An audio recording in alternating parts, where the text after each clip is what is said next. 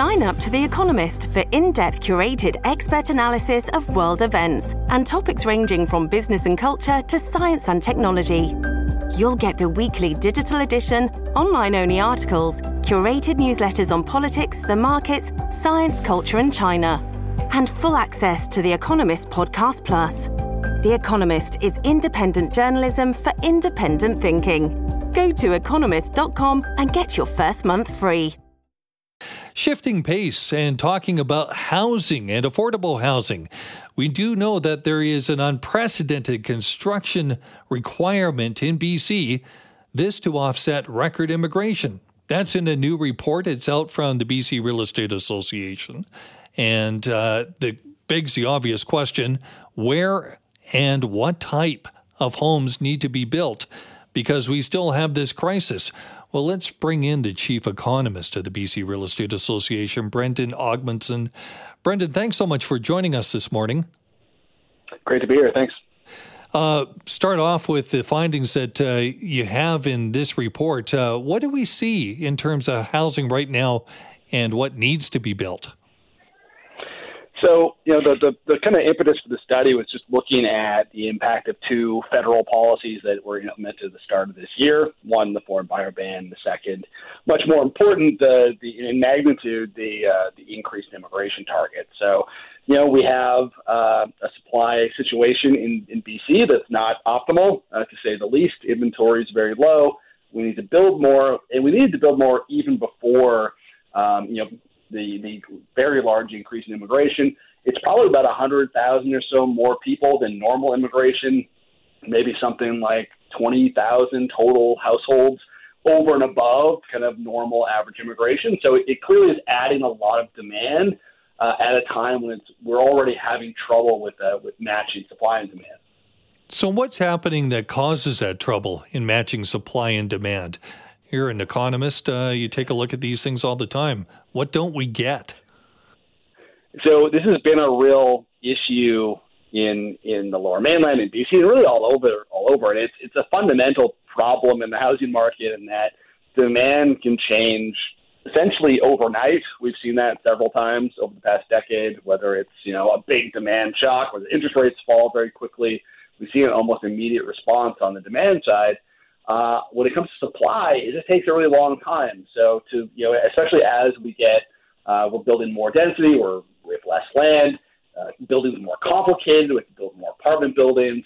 Uh, that just takes a really long time, and that's sort of been exacerbated by uh, issues like it takes a really long time to get a permit. Uh, it takes, uh, and, and we can't build as much as we'd like to because land isn't zoned Uh, optimally. So we have this, this two kind of pronged problem where we probably can't build enough in places where we need to build, and it takes too long for those units to get to the market. Okay, well, zoning falls under the politicians, and development, I guess, uh, falls under investors and those who are developers.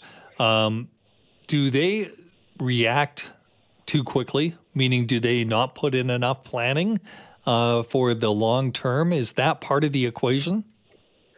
There's a big disconnect at the government level, I think, where you, this is a perfect example where we have a federal policy that I'm you know, totally in favor of. We need more immigration. So we have this federal policy that uh, causes a large surge in housing demand pretty rapidly. It's going to happen almost immediately.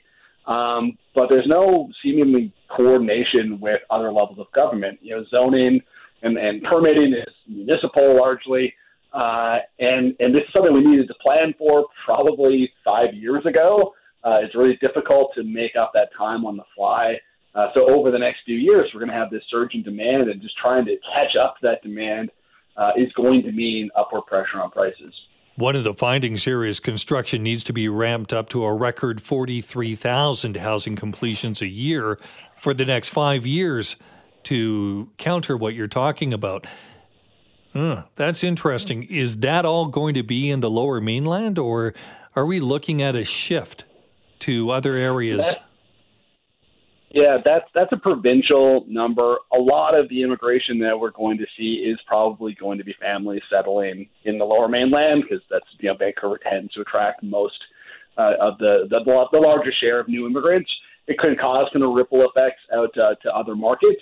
Uh, and that, you know, that number that we that we produced, that forty-three thousand per year for five years, um, that's just to get us back to like the status quo two thousand twenty-three affordability. Not everyone is thrilled with affordability in two thousand twenty-three. We'd actually have to build a lot more than that, just like start to really bend the curve on affordability. So it's it's going to be a very difficult problem. Housing is one of those uh, all-encompassing terms. When we talk about housing, I guess we're talking about uh, more apartments now than actual townhouses, and never talking about actual single detached. Am I right there? Are we shifting our way of thinking even when it comes to families? I think we have to. When you look at Greater Vancouver, where a single-family detached home is, is over two million dollars, that's out of the out of range of basically everyone. Uh, we need to build a lot more density, but the type of density that families can, can occupy. Uh, some of that means we need to zone differently. I mean, even you know, the city of Vancouver is kind of notorious for having very poor zoning and zoning for large single-family homes only, and not even allowing duplexes for a long time. Uh, so we, we clearly need more family-oriented, you know, multi-bedroom type type housing, uh, and a lot more of it. Uh, it's going to be difficult. Again, we don't have a lot of land to develop on, and some of the land we do is not zoned properly. So uh, clearly changes need to be made, but that that's easier said than done. There's a lot of always opposition when you talk about adding density to neighborhoods. There's always a lot of talk, but, uh, you know, I'll tell you about my drive when I get off the Oak Street Bridge and head into downtown Vancouver. If I go down Oak Street, I see a lot of uh, houses that are up for development and being rezoned. What's going in place of that is multi, uh, uh, well, multi-person uh, dwellings, uh, but they're not going to be affordable housing. There's nothing anywhere close to that. When I drive along False Creek, the other route going home, if I decide to take that, there's nothing that's going to be affordable in there. What is the problem? Why are we just not getting this? It's, you know, it, again, this affordability thing has gotten very kind of relative. So when you have a two million dollars house and you replace it with a million two townhouse, is that affordable? It's more affordable. It's better use of the land, but it's, yeah, you're, you're right. We're very far from getting to a point where on the ownership side that we're, we're producing stuff that's really affordable, at least in, in kind of Metro Vancouver. This is a problem that we created over the last decade. We probably should have been really addressing what we knew was going to be a real demographic crunch. We have a lot of people in their thirties. Uh, right now, there's a lot of demand for housing uh, because of demographics. We knew this was going to happen, and we just didn't fix the supply side over the past decade. Those who work in the service industry, and we had this discussion this week on this very program, they can't afford to live in Vancouver. That's understandable, uh, unfortunate, but understandable, and not too terribly different than other major cities. Where I have a problem is your firefighters, your police officers, your teachers. Now your doctors, your lawyers, they can't afford to live in Vancouver. That's not a healthy city.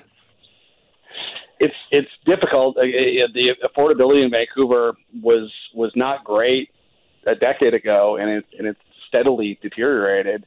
Um, and and it's we we kind of watched it happen. There's lots of reforms we could have made to make sure we were building more and building more density, and it just hasn't hasn't happened. And now we're playing, trying to play catch up. In the midst of this, you know, a lot of this, this huge surge in housing demand from demographics and from immigration, uh, it's a really tough problem. We're not going to go back to where prices were a decade ago. The best thing we can do right now in places like Vancouver is slow the rate of price growth that, so that hopefully incomes can start to catch up. But even that's a long process. No one is satisfied by that answer.